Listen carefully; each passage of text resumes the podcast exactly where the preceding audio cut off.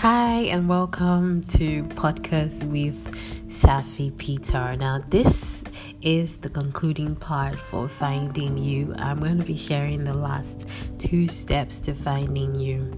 In the very last episode, I shared two more steps, which are clarifying your core values and finding inspiration from things and people around you. Now, I'm going to be sharing the two concluding steps. Now, please note that there might be, or there's most definitely, other um, steps and other things that you can do that are probably not covered in this podcast, but I have been able to identify seven out of probably like a million things that you can do. And I'm glad to have brought that to you. So, yeah, back to the steps. Now, I'm absolutely passionate about the next step I'm about to share with you. And that step is spend time alone. This is step six of seven. Spend time alone. Now, this is something that a lot of people do, not know how to do. The minute someone is alone for just two minutes, 30 seconds, they are lonely. They are frustrated, they are bored, they're trying to look for something to do, they're trying to grab their phones, they're trying to call somebody, they're trying to go on Instagram, they just want, they, they just don't know how to be by themselves. Now, there's a power that exists in the ability to be by yourself, to be able to spend time with yourself. Now, do not forget that we're talking about getting to know yourself. Now, how do you know someone you don't even spend time with? You might feel that you know you spend, I mean, it is you, but there's a difference between just being you and doing things randomly and actually deliberately spending time with yourself. It is very, very different. Now, you could decide to be in the corner of your room, somewhere quiet, and just be by yourself. You need to be able to take time out to ponder, reflect about yourself and everything that defines you, everything that makes you who you are. It's a very, very, very effective way to find answers to questions that you've been asking about yourself. Now, um, if you listen from the very first episode, we talked about strengths, we talked about weaknesses, we talked about your purpose, we talked about clarifying your core values, finding inspiration from things, from people. If you do not spend time with yourself, if you don't spend quality time with yourself, you might not be able to answer these questions as well as you should. A lot of us prioritize spending time with people, with friends and family, but we don't know how to be alone without being lonely. Now, to be alone and not be lonely, it takes a lot of conscious effort from you.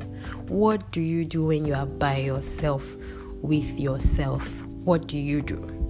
Are you thinking? So I'll give you exa- I'll give you an example when I'm on my own, I think about the books I should be reading. I think about that professional exam I should write in six months.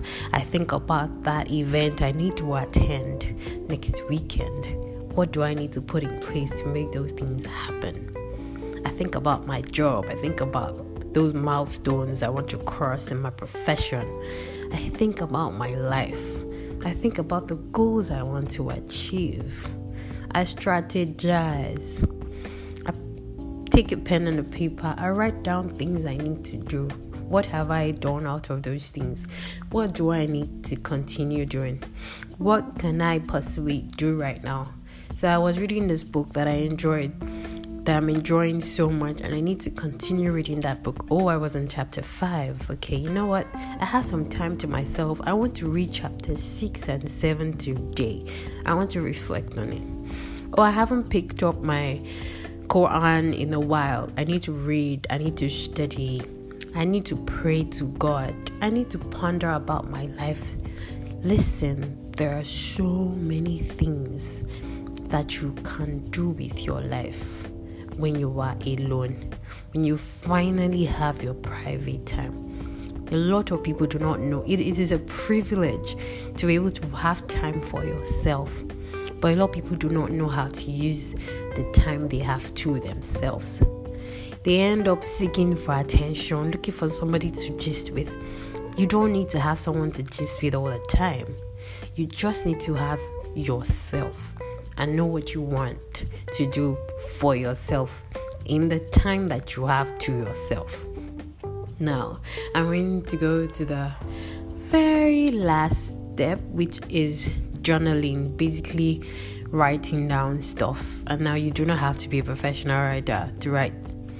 You just need to be able to put your pen on a paper and put down something. When I first started writing, I was a whack writer. I couldn't write a paragraph of anything that made sense. It was that bad.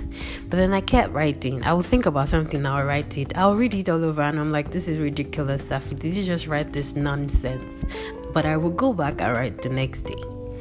Now, I'm not saying you should become a writer. I'm just saying that there's there's a there's a magic in the ability to put down your thoughts on paper not necessarily in an organized or beautiful or professional way. Just put it down. Look at it. Put it down. So have a journal somewhere where you just write things where you just write and connect with yourself with that writing. You write things that help you connect to your deeper self, your thoughts, your feelings. Nobody has to have access to that um, journal or paper or whatever it is you want to use. That also helps, and it is a brilliant way to discover and develop yourself. You should try it. And that's it, and that's it. Finally on finding you that is all i have for you. Of course there are other things out there that you can do. You can do your research and find out more things that you can do but that would be all from here. Thank you so much and until i come your way again thank you for listening. Bye guys